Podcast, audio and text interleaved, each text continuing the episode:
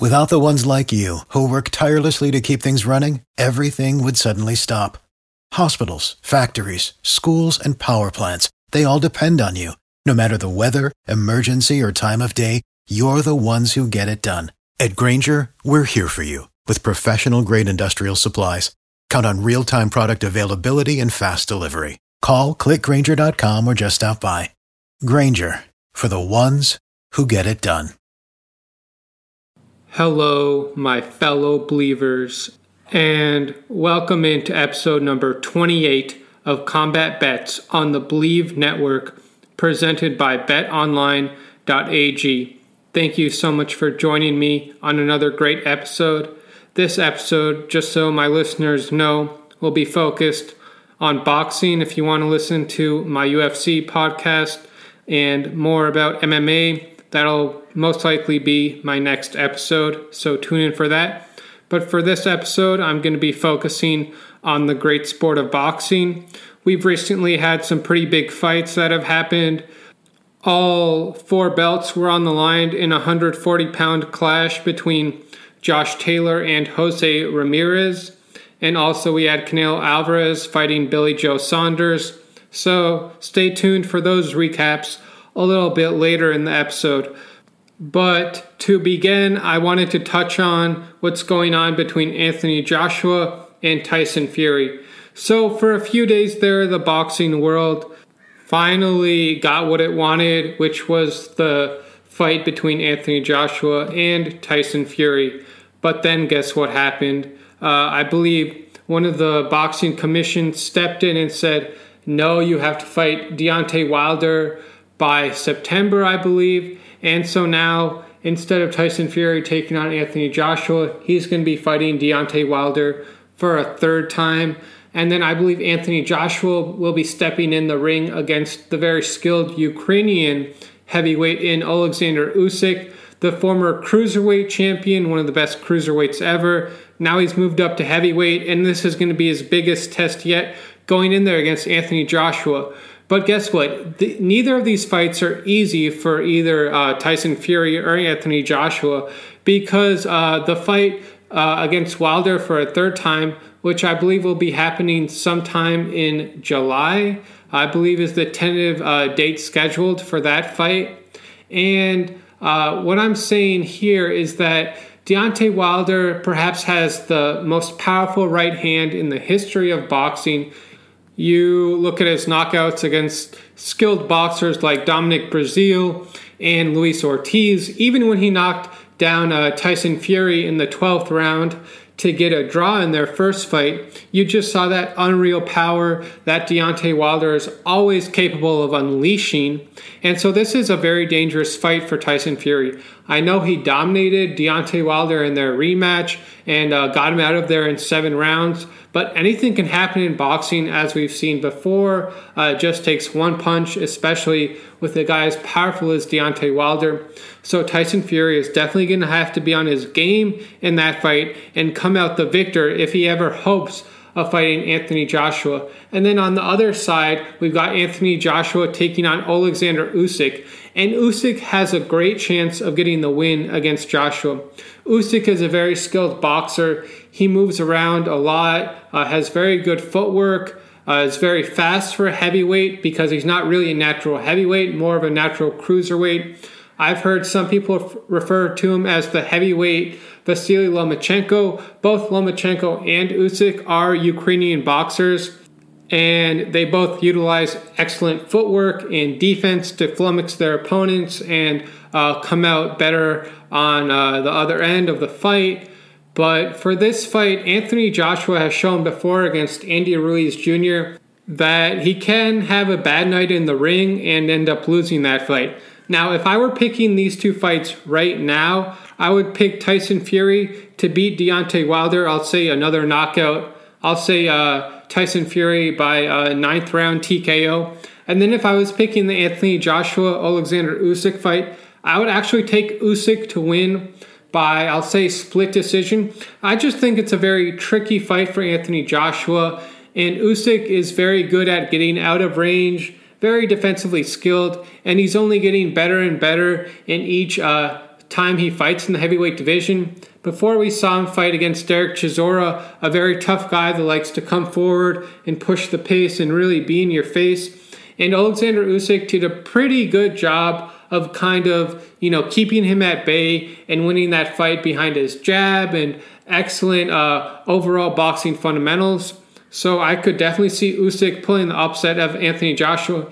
And if that happens, then we wouldn't get that dream matchup of Anthony Joshua against Tyson Fury. And now a word from our sponsor, betonline.ag.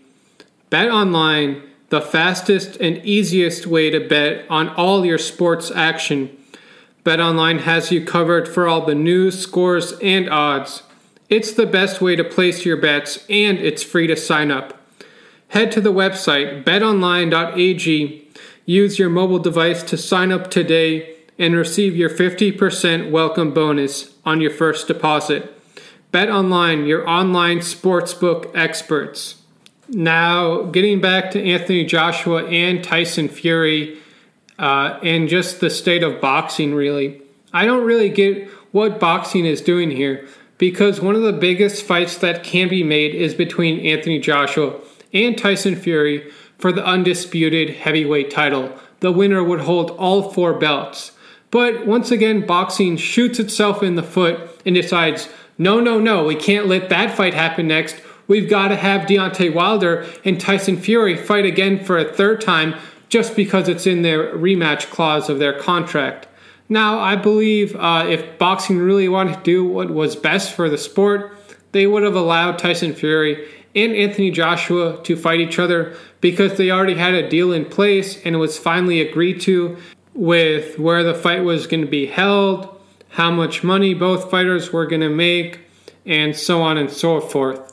However, boxing just had to step in and say, no, Tyson Fury, you've got to fight Deontay Wilder next, or else you get fined or maybe you get banned from boxing. So it looks like Tyson Fury is going to knock out Deontay Wilder, and then maybe he'll face Anthony Joshua or Alexander Usyk in his next fight, depending on who wins that. And that's really a pick and fight. Usyk could definitely get the upset. He's got the skills and the defensive instincts and the footwork to do it. And Anthony Joshua, he's uh, maybe not the same fighter after his loss to Andy Ruiz Jr. He looked pretty good in the Kubrat Pulev fight, but then again, Pulev is an older fighter, and Anthony Joshua should have got through him with no problem, and he pretty much did that. Looked really good in that fight, and hopefully he's on the upward swing as he's going to really need a great performance uh, to get past Usyk. And I think boxing needs more of this. They need more undisputed champions because it's easier for fans and followers of the sport to say, okay, that guy is clearly the best in the division because he's got all four belts. And we just saw this happen between Josh Taylor and Jose Ramirez. Josh Taylor is a Scotsman and uh, Jose Ramirez grew up in Riverside, California. He's a Mexican American. And uh, both these guys held two belts going into the fight. And this was for uh, the undisputed, uh, you know, title. The winner would hold all four belts after this fight. And this was a very close fight. Going into the fight, I thought Josh Taylor would win because of his work rate, his speed, his power, and really his steely determination to just get in there and get the job done. This fight happened last Saturday on May 22nd from Las Vegas, and the main event featured Jose Ramirez. Ramirez held the WBC and WBO titles, and Taylor held the WBA and IBF titles in the 140 pound division. And this has got to be one of the biggest moments in Scottish sporting history to have an undisputed boxing champion hailing from Scotland. I'd put it up right up there with uh, Ken Buchanan, a former boxer that also became a champion in heavyweight, also a Scotsman. But this is definitely a great moment for the country of Scotland. And you've just got to give a lot of credit to Josh Taylor for always pushing through and getting through tough opponents like Regis Prograis in the past, and now facing his toughest test yet and going in there against Jose Ramirez. And this was a very close fight as uh, Josh Taylor won on all three judges' scorecards 114 to 112. I definitely think it warrants a rematch.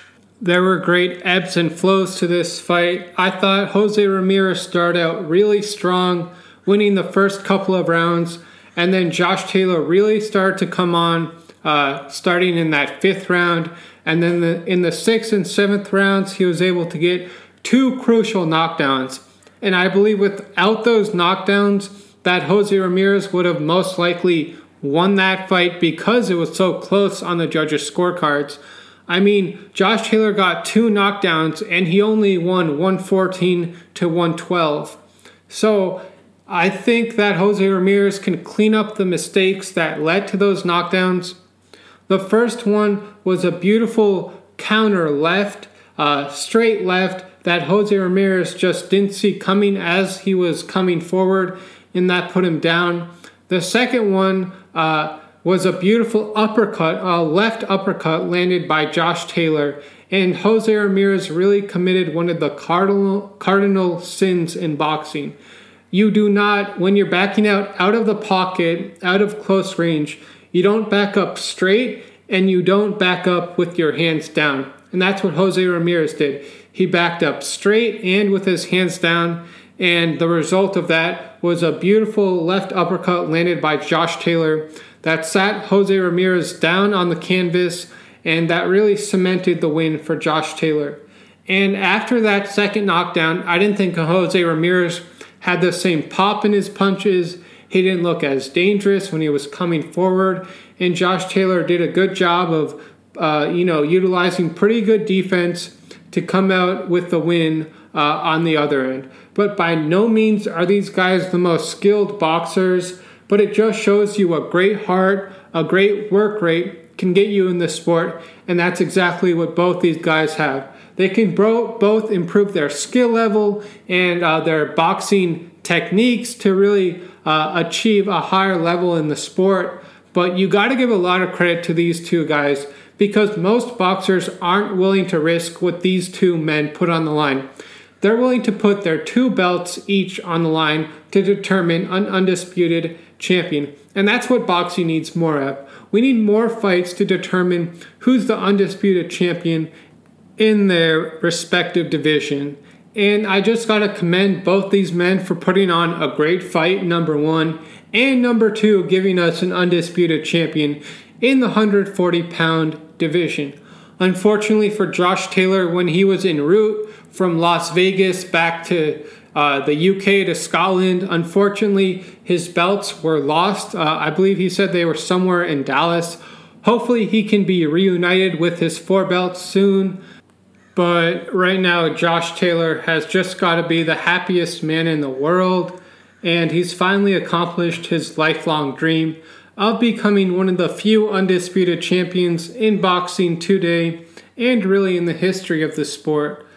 Right now, I believe he's the only undisputed champion. Let's uh, check out the champions in all the divisions. So, in the heavyweight division, Anthony Joshua holds three belts, and Tyson Fury holds the WBC belt. And in cruiserweight, at 200 pounds, we've got Lawrence Okolie holding the WBO belt, Mairis Briedis, the IBF, Arsen Goulamirian, the WBA, and Ilunga uh, Makabu, the WBC. I don't know who the last two fighters are, but I know who Mairis Briedis is and Lawrence Okolie. And I've just got to tell you uh, Lawrence Okolie's story really quick here. He's a guy that I believe was working in McDonald's and he just had this dream of becoming a fighter. He kind of fell into boxing a little bit later in life, but he's one of the most promising boxers in all of uh, the sport, and I believe he's on his way to becoming perhaps the undisputed cruiserweight champion. I really want to see him fight Mairis Briedis next. Uh, Lawrence Okolie is a guy with a very long reach. I believe he won his last fight by knockout, and he's just a very promising fighter because of his long reach and his power, and he's got a really good jab as well. So he's already got pretty good boxing fundamentals. Combine that with innate physical gifts, a good jab, and really great power. and you've got the recipe of a future star in the sport. And I think Lawrence Okolie will only get bigger and bigger as time goes on. Uh, let me look up who he fought last. So, Lawrence Okolie is British and he's 28 years old. And his last fight came in March of 2021. He knocked out Christoph uh, Glowacki by KO in the sixth round. And he won the vacant WBO cruiserweight title in that fight. His record right now is 16 and 0. So he hasn't been fighting for that long, but at 20 years old, he's really in the prime of his career. And like I said, the next fight I want to see him is against Mairis Briedis, and perhaps one day he could become the undisputed cruiserweight champion of the world. So watch out for Lawrence Okolie because I believe he's a future star in the sport. Now let's move on to light heavyweight at 175 pounds. The WBO, we've got Joe Smith Jr., IBF Artur Beterbiev, WBA Dmitry Bivol, and also the WBC held by Artur Beterbiev. And this is really one of the strongest divisions in all of boxing. You've got a guy like Eleider Alvarez, who's uh, fought guys like Sergey Kovalev, even beat him, but then lost to him in their rematch. And he's not one of even one of the champions in that division. But I believe the best uh, fighter in that division is Artur Beterbiev and I've long been calling for an all Russian matchup between Dmitry Bivol and Artur Beterbiev, and then the winner of that fight would hold three belts, and then maybe you have Beterbiev fight Joe Smith Jr. next. And uh, the story of Joe Smith Jr., the WBO champion at 175 pounds, is really one of the American dream. He's this construction worker, I believe, from Long Island, New York, and he just kind of fell into boxing as a hobby to start out with. But then he started, you know, knocking out everyone in the gym and uh, training really hard. And now he's a world champion in the 175 pound division. And with a name like Joe Smith Jr., that's really like one of the most common names that someone can have. But let me tell you, Joe Smith Jr. is no common fighter. He's got a lot of grit to him, a great work rate, pretty good knockout power. And each time he stepped up in competition, he's risen to the occasion and came out, you know, the victor. And Joe Smith Jr. really came uh, to boxing prominence when he knocked out the legend Bernard Hopkins in the eighth round, and that was back in December of 2016. And ever since then, he's really been on the up and up. However, he followed up that with a unanimous decision loss to Sullivan Barrera. Then he uh, knocked out Melvin Russell in one round. He lost a unanimous decision to Dmitry Bivol back in 2019. Then a split decision win over Jesse Hart. A big KO win over Eleider Alvarez, who I mentioned previously, as he beat Sergey Kovalev. And his most recent fight was a majority decision win over Maxim Vlasov back on April 10th of 2021 when he won the vacant WBO light heavyweight title and achieved his lifelong dream of becoming a world champion. Now, uh, he's already fought Dmitry Bivol back in 2019 and lost to him by unanimous decision.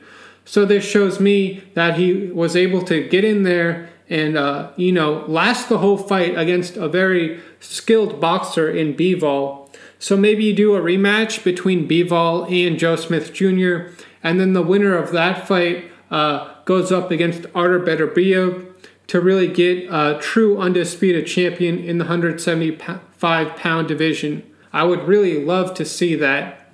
And in my opinion, thus far uh, in the year of 2021, my pick for fight of the year is that uh, WBO light heavyweight title fight between Joe Smith Jr. and Maxim Vlasov. Maxim Vlasov, I had never seen him fight before, but he's a Russian light heavyweight, and he came in there not wanting to lose against Joe Smith Jr.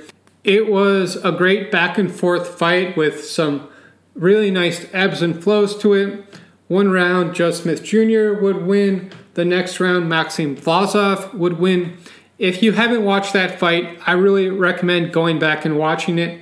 Like I said, I think it's the fight of the year thus far in 2021. Really just nonstop action. Both these guys showed amazing stamina to keep up that pace for the full 12 rounds. And I would definitely love to see a rematch between Vlasov and Joe Smith Jr. But if that doesn't happen, as I said, I want to see Joe Smith Jr. Uh, do a rematch against Dmitry Bivol, and then the winner of that fight Artur Beterbiev to determine under, undisputed champion in the 175 pound division. And Joe Smith Jr., he really just fights with that workman-like approach. He's not the most skilled boxer, not the most defensively sound, but he punches a lot. He's got decent power and he just kind of bites on his mouthpiece and really goes for it. And it's worked really well for him thus far. I mean, he's a world champion and he gave us the best fight in 2021 uh, against Maxim Vlasov. And for Vlasov, I definitely want to see him back in the ring again. I mean, he really impressed me with how he was able to take the punches of Joe Smith Jr., also avoid some of the punches with pretty good defense and land some pretty powerful uh, counter punches on Joe Smith Jr. So maybe you have Maxim Vlasov uh, matchup against Eleider Alvarez, but it was definitely a star-making performance for both fighters, and I can't wait to see uh, where they go from here. And like I was saying before, the light heavyweight division has some very amazing fighters in it. I know Canelo Alvarez has, you know, talked about maybe moving up to 175 pounds and challenging uh, Artur Beterbiev. I would love to see that fight because Beterbiev is the naturally bigger fighter. Uh, Canelo Alvarez is uh, pretty small. He's really a natural uh, 160 pounder. Right now, he is campaigning at 168 pounds. So we'll see if Canelo Alvarez does take that risk and moves up to fight uh, Artur Beterbiev. But right now, as I said before, I believe Beterbiev is the best fighter in the 175 pound division. He just hasn't uh, had those fights against Bivol and Joe Smith Jr. to prove it, but hopefully that happens in the coming months. Now, moving on to the 168 pound division, which Canelo Alvarez has really taken over, even though, as I said, he's really a natural 160 pounder. Uh, Canelo Alvarez holds three belts, and Caleb Plant holds the other belt, the IBF belt. And I think that's going to be the next fight for Alvarez. Will be Canelo Alvarez against Caleb Plant. And then after that fight, we will get an undisputed champion in the 168 pound division. So that's really great for boxing to have another undisputed champion along with Josh Taylor. And now I'm going to go ahead and recap Canelo's most recent fight against Billy Joe Saunders. This fight happened on May 8th from the AT&T Stadium in Arlington, Texas, before I believe over 70,000 fans. It really was an amazing spectacle to watch. The atmosphere in there, the two fighters coming into the ring, a very, you know, glorious ring walk with a lot of ceremony. Canelo Alvarez had, you know, the Mexican dancers out there. It was really quite the event uh, right around Cinco de Mayo weekend happening on May 8th. So it's really a great moment for all Mexican sports fans and the country of Mexico. And with this win over Billy Joe Saunders, a British boxer, Canelo Alvarez won the WBO super middleweight title. Uh, now he has three of the four belts, and I believe his next fight will be against Caleb Plant to fully unify that 168 pound division. But this was a very close fight, of course, before uh, that eighth round corner stoppage. But before that, and in the middle rounds, I thought Billy Joe Saunders was having a lot of success, even winning some of those rounds against Canelo Alvarez really flummoxing him with his kind of unorthodox style, able to move in and out of range and, you know, land effective punches on the inside with uh, some beautiful straight lefts, uh, you know, some hooks, and really just make Alvarez kind of fight off balance. And he wasn't able to really have a lot of success in those middle rounds. And I thought he get, did a pretty good job of also working the body of Canelo, really keeping him off balance and not able to get into that offensive rhythm that we see uh, Canelo likes to fight in.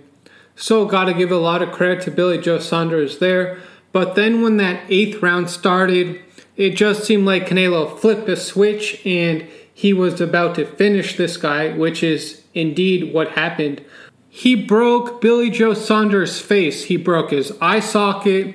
He cracked his cheek in that eighth round with a beautifully timed, I believe it was a right uppercut that Billy Joe Saunders did not see coming.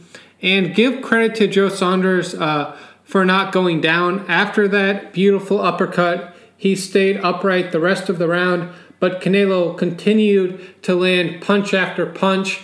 And in between uh, landing those punches, he was raising his hands above his head and uh, cheering like he had already won. And I was saying, hey, don't celebrate too early. This fight's not over yet.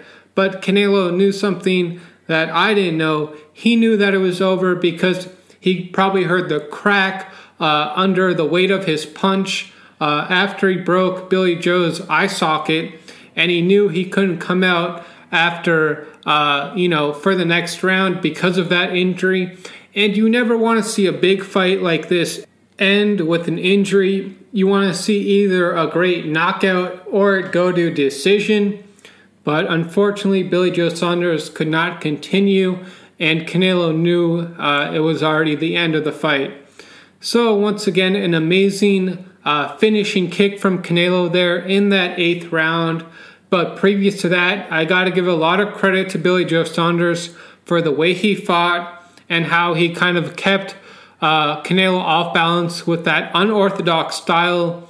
And maybe Caleb Plant is watching that fight and thinking of ways that he can employ some of those tactics to try and beat the great Canelo Alvarez.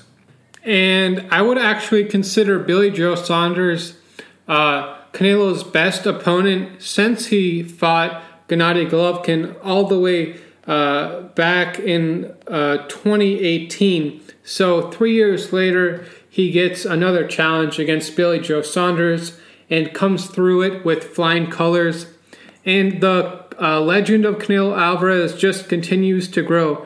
I mean, you look at who he's been in the past Erislandy de Lara, Miguel Cotto, Amir Khan, Julio Cesar Chavez Jr., Gennady Golovkin, controversially, Rocky Fielding, by knockout Daniel Jacobs, Sergey Kovalev by knockout, Callum Smith by unanimous decision, Avni Yildirim by third round, uh, corner stoppage, and Billy Joe Saunders also by eighth round corner stoppage. So this guy just keeps getting better and better in each fight. And, I, and before too long, he's going to become the undisputed champion at 168 pounds after he beats Caleb Plant. And then after he beats Caleb Plant, most likely, I could see Canelo Alvarez moving up to 175 pounds in challenging Artur Beterbiev who hopefully by that time will become the undisputed champion at 175 pounds. Wouldn't that be amazing if Canelo Alvarez becomes the undisputed champion at 168 pounds? He goes up to 175 pounds, fights the possible undisputed champion in that weight division, and beats him. That would really make him one of the best boxers in the history of the sport if he's not already there. But of course, the fight that boxing fans are still holding out hope for is uh, perhaps a trilogy fight against Gennady Golovkin. So we'll see if that happens. But right now, that's where I see Canelo's trajectory being. First, taking on Caleb Plant, and then maybe in his next fight, taking on Artur Beterbiev. We'll see if Canelo wants those challenges, but to me, he's not a guy that ever backs down from a challenge. I mean, he took on Floyd Mayweather Jr., I believe, when Canelo Alvarez was only 23 years old. He took on a much bigger Sergey Kovalev and knocked him out. He took on a bigger Callum Smith and uh, injured his tricep, really messed him up in there, and won by unanimous decision. So Canelo Alvarez is never one to back down from a challenge, and I can't wait to see him fight again. And it's so great to see him fight more often because remember last year uh, with uh, negotiations with DAZN, for a long time he uh, wasn't fighting because of that, but now we see him uh, much more active, and it's really good for the sport of boxing when you see the best athletes in the sport uh, fighting on a more regular basis. Hint, hint, Terence Crawford, I'm talking to you. We got to see you back in the ring soon. Your uh, perhaps your future opponent, Errol Spence Jr., already has a fight lined up against Manny Pacquiao. Terence Crawford, who are you fighting next? And now, in honor of Canelo Alvarez and Terence Crawford, I wanted to come up with a list, and this is just my opinion. You can agree or disagree with it. But these are the 10 athletes in sports right now that I would consider the 10 best. And since this is a combat sports podcast, I'll start out with the fighters. And I'll start out by saying that, of course, Khabib Nurmagomedov would be on my top 10 list if he was still an active fighter. However, for the time being, he is retired, so I cannot include him on my top 10 list. But let's start in MMA. My two MMA fighters are Francis Ngannou and Kamaru Usman. From boxing, I've got Terence Crawford and Canelo Alvarez. From soccer, Robert Lewandowski, otherwise known as Robert Lewandowski, Kevin De Bruyne, and Lionel Messi. From basketball, uh, I've got LeBron James and Giannis Antetokounmpo, and from tennis, the great Novak Djokovic. Now, you don't have, have to agree with my list, but I just thought I'd put it out there as a celebration of what both Canelo and Terence Crawford have reached in the sport of boxing. And some of you may know, some of you may not know, but I am a Manchester City supporter, and they've already won the Premier League this year. And coming up this Saturday, we've got the big Champions League final between Manchester City and Chelsea. And Kevin De Bruyne has been absolutely instrumental in this dominant season by Manchester City. I believe he's been their best player uh, week in, week out, supplemented by the likes of Riyad Mahrez, Phil Foden, Bernardo Silva, and then in defense, we've got the amazing Ruben Dias, who's really looking like one of the best defenders in the world. But the guy that really makes it all go and kind of connects all the pieces is the amazing midfielder, Kevin De Bruyne. He can pick out a pass, he can make a free kick goal, he can even score goals, spectacular goals. Sometimes this guy's really a jack of all trades and that's why he made my top 10 list. And uh, he just continues to get better and better. And I can't wait to watch uh, this Champions League final. Hopefully, Man City can get the job done and win both the Premier League and also the Champions League. So we'll see what happens there. But an amazing season by Manchester City thus far. And in honor of Manchester City, I've just got to give it up for Sergio Kun Aguero one of the best strikers in the history of the Premier League. At the end of this season, he'll be leaving Manchester City and most likely going to Barcelona. So I just have to say thank you, Aguero, for all you've given us Man City fans. The amazing goal against uh, QPR to win the Premier League all those years ago, and uh, all the amazing goals we've seen from you, the amazing play. And uh, I just want to say thank you, Aguero, for all you've done for Man City and all you've done for the Premier League, and best of luck in Barcelona. And in Aguero's final Premier League game against Everton, he came on as a sub and scored two goals in a beautiful 5 0 victory for Manchester City. One was a header, the other was, I believe, a pretty cheeky toe poke in the corner that really surprised the goalkeeper. And Aguero finished his final Premier League in spectacular fashion. And hopefully he makes an appearance in the Champions League final. We'll see how Pep Guardiola uses him. Now, getting back into boxing, let's move on to the 160 pound division, middleweight. The WBO champion is Demetrius Andrade, IBF Gennady Golovkin, WBA Ryota Murata and WBC Jermall Charlo. This middleweight division is absolutely stacked with quality fighters, and of course, the dream matchup in that division would be a rematch between Gennady Golovkin and Canelo Alvarez. But if that fight doesn't happen, then I would love to see Gennady Golovkin get in there against Jermall Charlo. However, Charlo already has his next fight scheduled, uh, and it's unfortunately not against Gennady Golovkin. He will be fighting Juan Macias Montiel on June 19th from Houston, Texas, well, where he'll be defending his WBC middleweight title. Assuming he gets past that fight, as I said, I'd love to see him take on Gennady Golovkin. I think that would be a huge fight in the middleweight division, and I think it could go either way because I thought Jermall Charlo looked very impressive against Ser- Sergey Derevyanchenko. Derevyanchenko has now fought both Golovkin and Charlo, and I definitely thought that Charlo looked better in there against uh, Derevyanchenko than Golovkin did when he fought him. Golovkin really seemed to kind of struggle with the pressure of Derevyanchenko. A lot of people thought that Derevyanchenko might have actually won that fight. However, he lost, I believe, by split decision. The fight against Jermall Charlo was not nearly as close. Charlo really dominated from start to finish with a very powerful jab and uh, you know powerful straight rights that really pushed Derevyanchenko back and didn't allow him to utilize his forward pressure that he's so well known for. So we'll see what happens in that division. And then as for the other two belt holders in that division, which would of course be Demetrius Andrade and Ryota Murata, maybe those two fight each other. That would be a really great fight as well.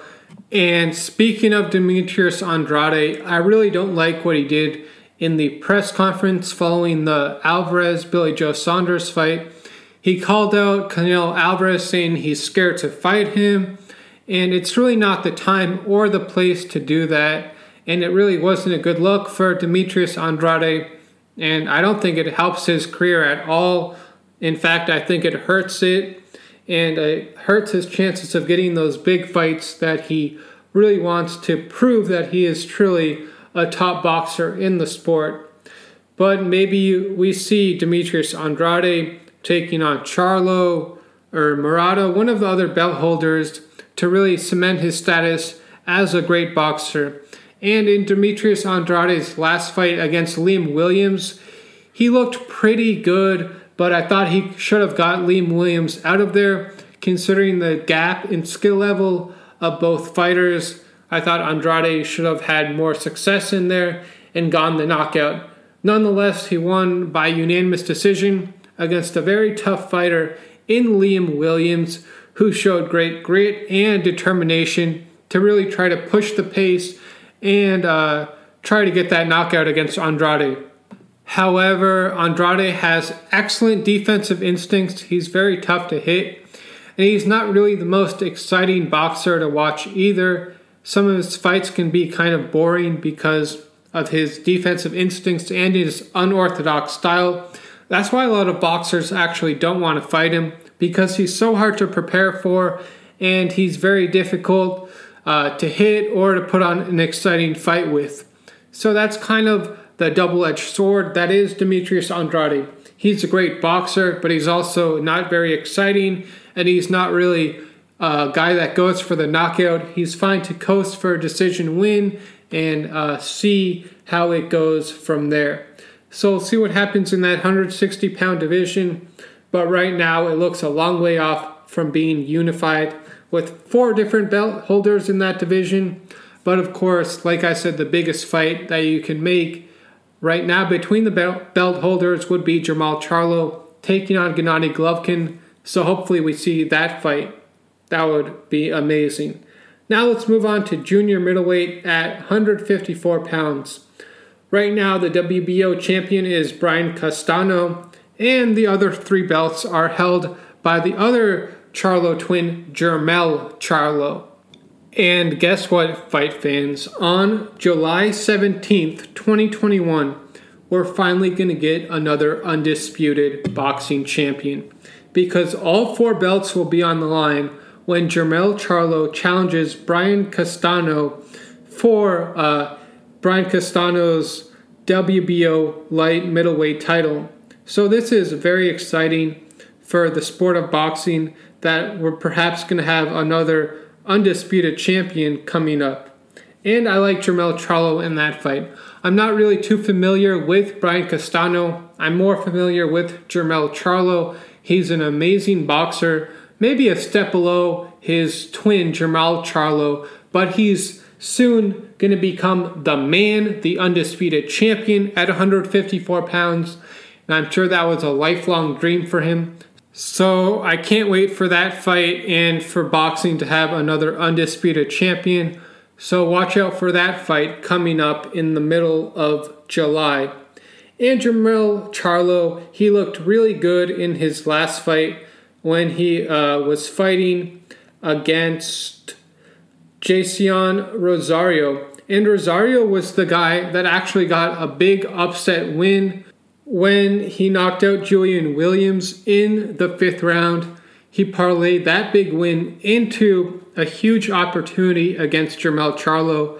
Charlo won the fight with a beautiful body shot right above the waistline that put Jason Rosario down, and uh, that was the end of the fight. A really amazing performance from Jermell Charlo, and coming up in July, I believe he will become the undisputed champion at 154 pounds. So it's very good for boxing to have undisputed champions, and it looks like we'll have our second along with Josh Taylor coming up this summer. So we'll see what happens in that junior middleweight division, but it looks like it's going to become Jermell Charlo's in the next few months coming up in July. Now let's look at the welterweight division at 147 pounds. The WBO title holder is the amazing Terence Crawford. IBF and WBC is held by Errol Spence Jr., and the WBA is held by Yordenis Ugas. So Errol Spence Jr. already has his next fight lined up coming up at the end of August against the very talented, very fast, the legendary Manny Pacquiao. Terence Crawford does not have a fight lined up yet, but why not have Crawford face Yordenis Ugas next? That way, Crawford could hold both the WBO and the WBA titles and then fight the winner of Errol Spence Jr. and Manny Pacquiao. Now, I believe that Errol Spence Jr. and Terence Crawford are destined to meet. I don't think it'll happen in 2021, but hopefully in 2022 we see that fight because the welterweight division absolutely needs that fight, and hopefully it happens in the next year. But like I said, Terence Crawford made my top 10 list of current athletes in the world today because of his amazing boxing skills, and he showed against Kell Brook uh, that amazing skill once again when he knocked him out in the fourth round, really knocked him back against the ropes, and then finished him off with some beautiful and accurate punches to put an end to that fight against a guy in Kell Brook who's a very quality fighter who's been in against the likes of Gennady Golovkin before and lasted longer against Golovkin than he did against Terence Crawford. So hopefully we can get an undisputed champion in the 147 pound division sometime in 2022. And speaking of that Manny Pacquiao Errol Spence Jr. fight that's coming up in August, it's really a dangerous fight for Errol Spence Jr. I mean, we saw what Manny Pacquiao did against Keith Thurman, the naturally bigger man, but guess what? Pacquiao still has elite speed and timing in there and even though he's getting older, he seems to continue to defy father time and continue to put on amazing performances in the boxing ring. So we'll see what happens coming up against Errol Spence Jr. I still like Spence Jr. in that fight because of his power and his overall boxing fundamentals, but I could still see Manny Pacquiao somehow pulling off the upset and um, perhaps fighting Terence Crawford next. Now let's move on to the junior welterweight division at 140 pounds with the only undisputed champion in all of boxing, and that of course is Josh Taylor. Now, after the fight, Josh Taylor says he knows the bigger fights are at 147 pounds, and he's eyeing a big matchup against Terence Crawford. And while Josh Taylor is the undisputed champion at 140 pounds, unfortunately, I think he's a few steps below in terms of skill level of the amazing Terence Crawford. I don't think he's quite ready for that fight. I think that Josh Taylor should take a few more, you know, warm up fights, a few more tune up fights to get ready for that big showdown against Terence Crawford if it does happen in the future. But for now, he should enjoy being the 140 pound undisputed champion and maybe stay in that weight class for two or three more fights.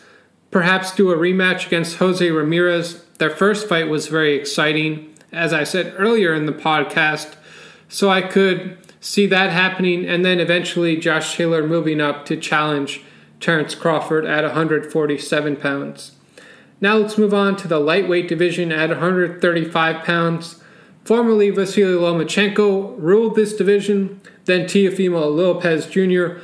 upset him in one of the great fights of last year, and now he holds three belts. The only belt he doesn't hold is the WBC belt held by Devin Haney.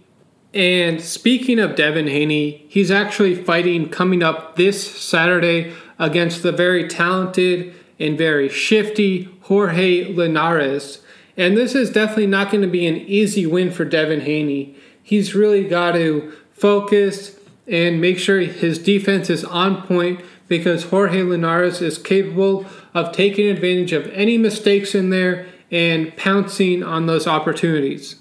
And Jorge Linares is really quite the experienced boxer. Right now, his record is 47 and 5 going into this fight and he's really on the back end of his career as he's already 35 years old.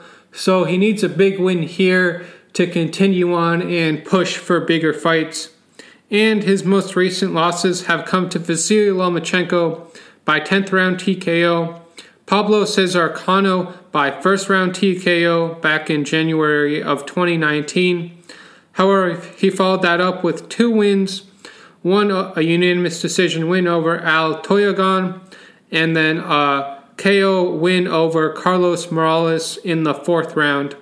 Now, this fight against Devin Haney is definitely going to be a test for both fighters. I see this being a back and forth fight, but I still like Devin Haney to win, I'll say by split decision.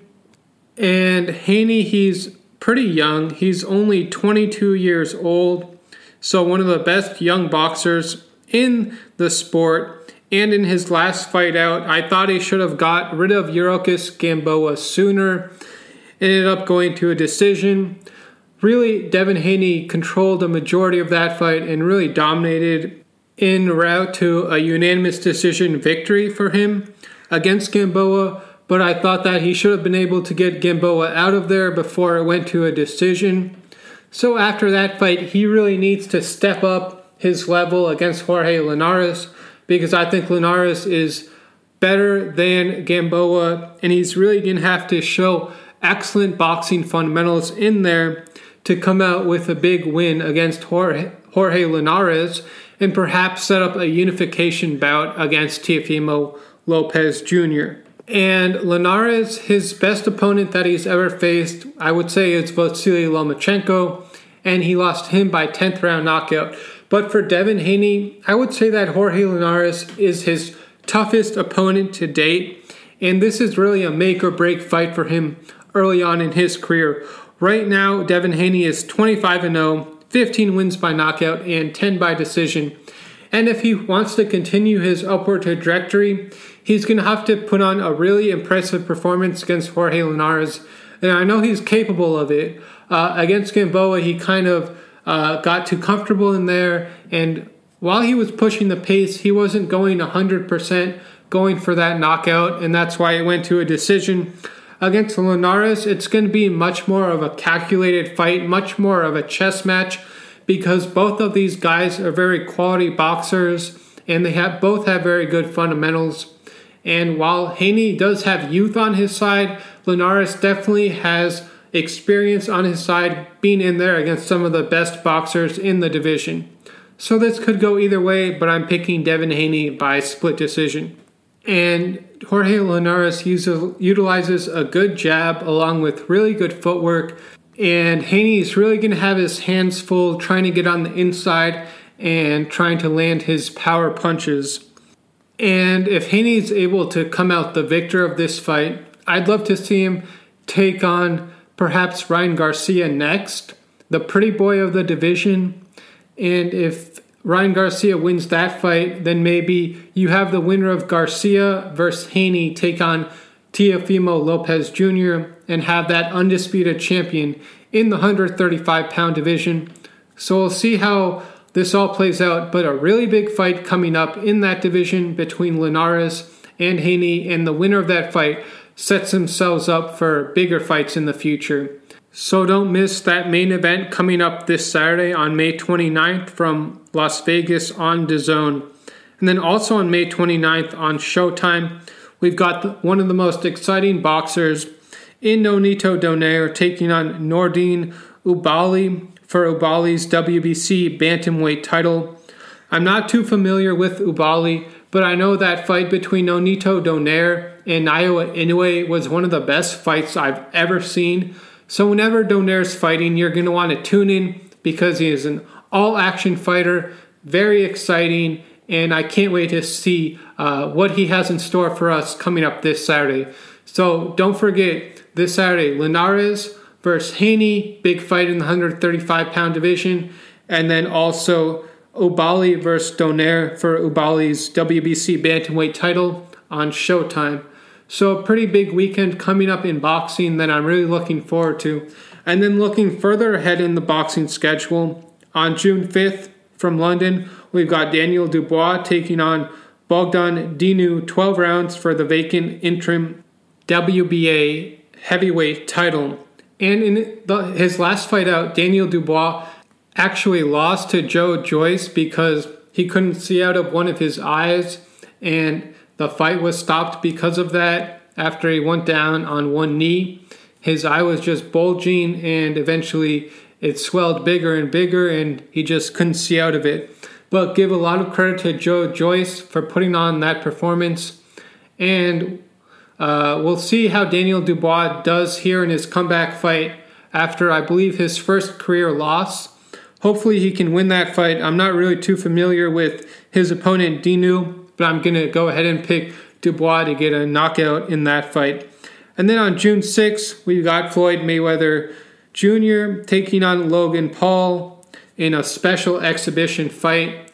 This isn't really uh, a boxing match, so I don't know exactly what's going to happen here, but I'm not going to pick against Money Mayweather. He's one of the best boxers ever, uh, undefeated, and I think he's just going to mess with Logan Paul in there, get a knockout if he wants, box him uh, all eight rounds if he wants. Floyd Mayweather can really do whatever he likes in that boxing ring, and he's going to get paid millions of dollars for it. So, you know, why not box a YouTube guy and really, uh, you know, show the boxing world how great he is. And then in the co-main event on that fight card, we've got Jean Pascal versus Badou Jack. 12 rounds for Pascal's WBA regular light heavyweight title. I believe this is a rematch, and their first fight was very close. I think Jean Pascal won perhaps by split decision. So we'll see what happens in their rematch. But I remember their first fight being very close and very entertaining. So I'll really be tuning in for that fight. I don't know if I really care to watch the main event. Of course I will, but I'm really looking forward to that co-main event between Pascal and Badou Jack. Hopefully Badou Jack can get the decision here, but it's really hard to pick. And then we got Jarrett Hurd taking on Luis Arias. And uh, Hurd really needs a win here to get his career back on track after some tough losses. So we'll see if Hurd can get a win there. Pretty strong fight card coming up June 6th for Miami on Showtime pay per view. And then on June 12th, we've got perhaps the best young boxer in the whole sport in Shakur Stevenson taking on Jeremiah Nakathila 12 rounds for the vacant interim junior lightweight title. And I believe it won't be long until Shakur Stevenson is the best uh, boxer in the 130 pound division. He's just got to go out and continue to prove it. Watching this guy box is like watching art. How fundamentally sound he is, how hard he is to hit, how amazing his defense is for such a young boxer. So, whenever Shakur Stevenson is in the ring, you're going to want to tune in because you're watching art in there, as I said before. Just beautiful to watch how he gets in and out of range. The, his opponent can barely hit him, and I can't wait to see him step up in competition and take on world class guys like perhaps Oscar Valdez, maybe Jamel Herring, and eventually I think he'll become the undisputed champion at 130 pounds if the other belt holders are willing to step in there and fight this absolutely savant in boxing. And then on June 19th, we've got Naoya Inoue versus Michael Das Marinas, 12 rounds for Inoue's IBF and WBA bantamweight titles. Anyway, he is known as the Monster because of his aggressive fighting style and his knockout power.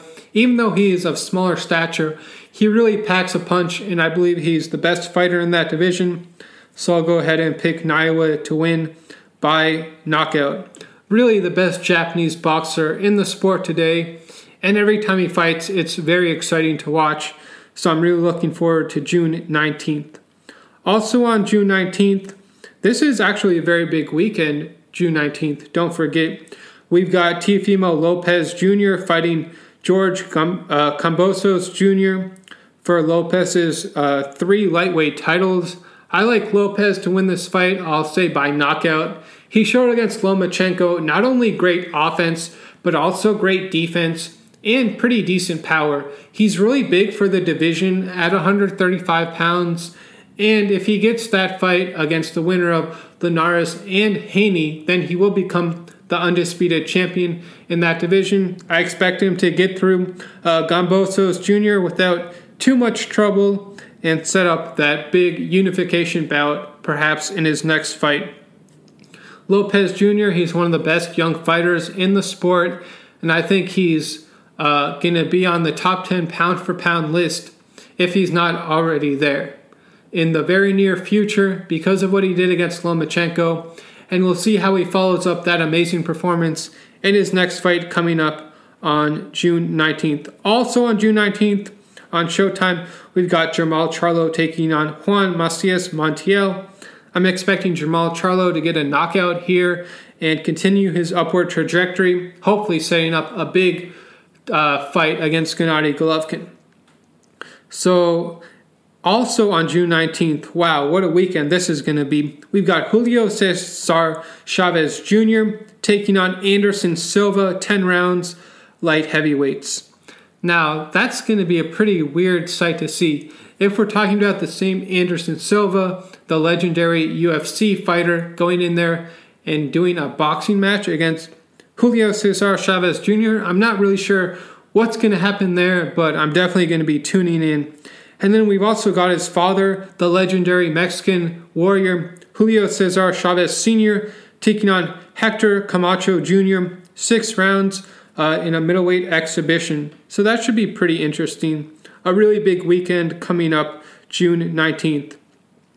We've, of course, starting with Naoya Inoue uh, fighting, also Teofimo Lopez Jr. fighting, Jermall Charlo fighting, and Julio Cesar Chavez Jr. fighting, and his father fighting in the co main event.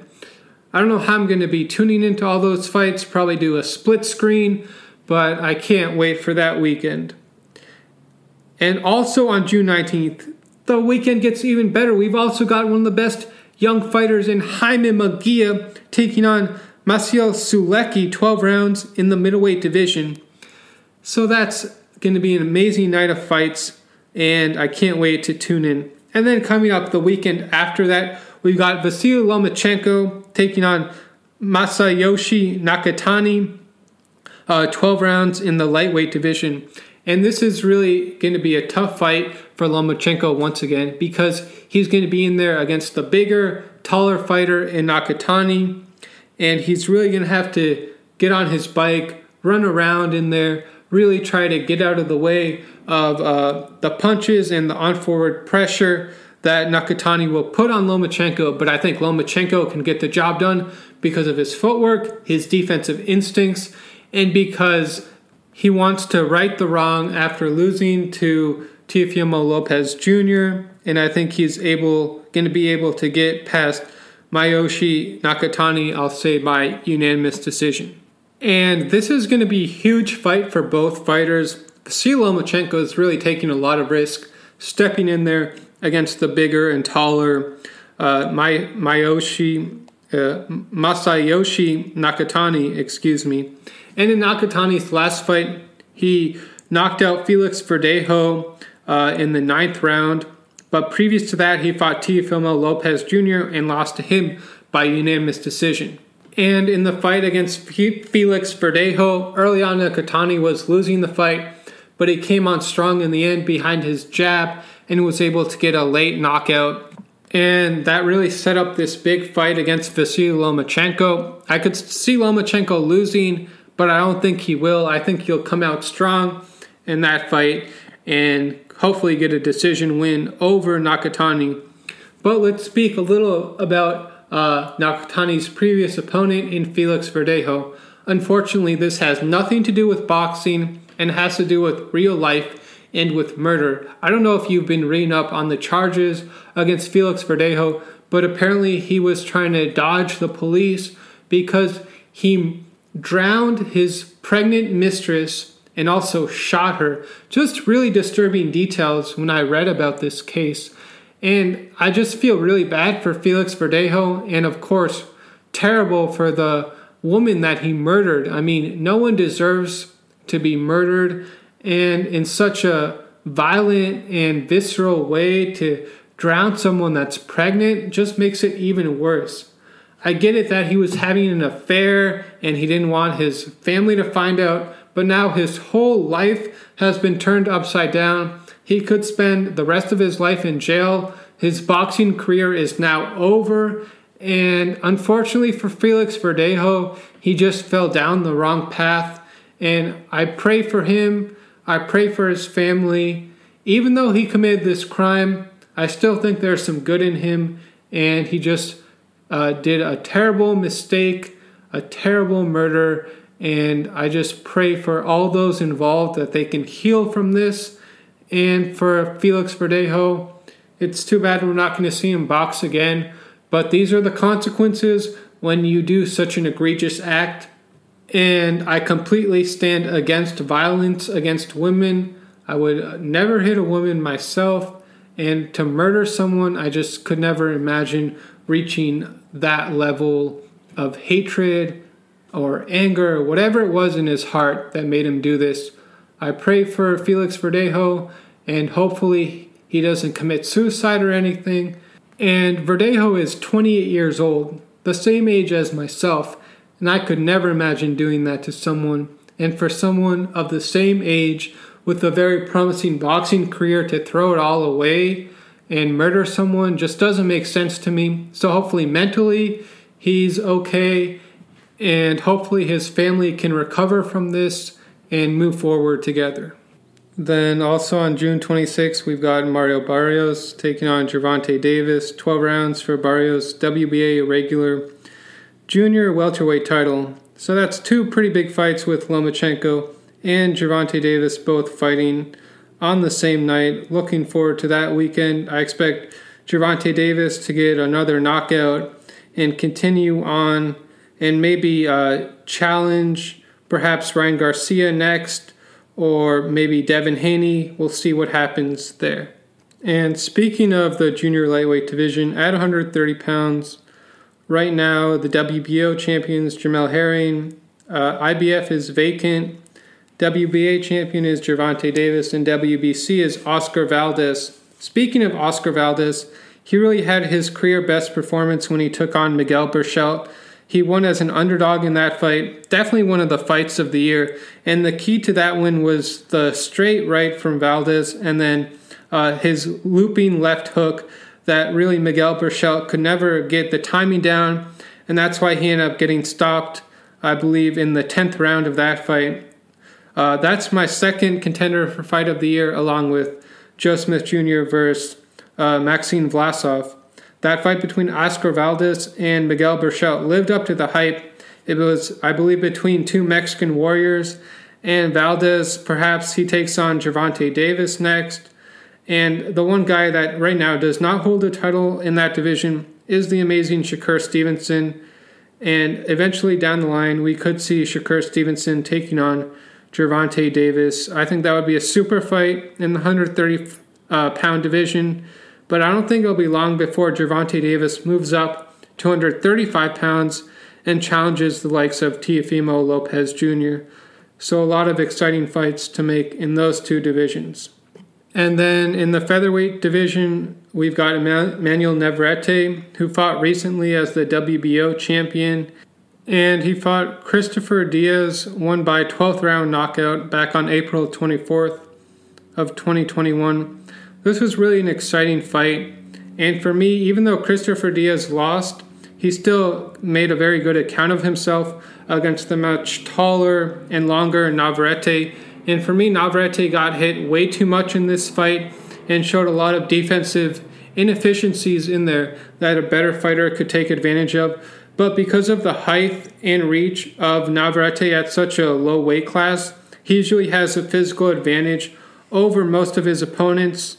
But I think Navarrete can really learn from this win and get better from it. And for Christopher Diaz, I think uh, this really helped him set, set, himself up for bigger fights in the future because he could sh- he showed he could hang with a champion like Navarrete and not get overpowered in there early on in the fight and the featherweight division at 126 pounds has some other very exciting champions in Leo Santa Cruz, who we saw previously get knocked out spectacularly by Gervonta Davis, and Gary Russell Jr. So maybe you have Emmanuel Navarrete fight Santa Cruz or Gary Russell Jr.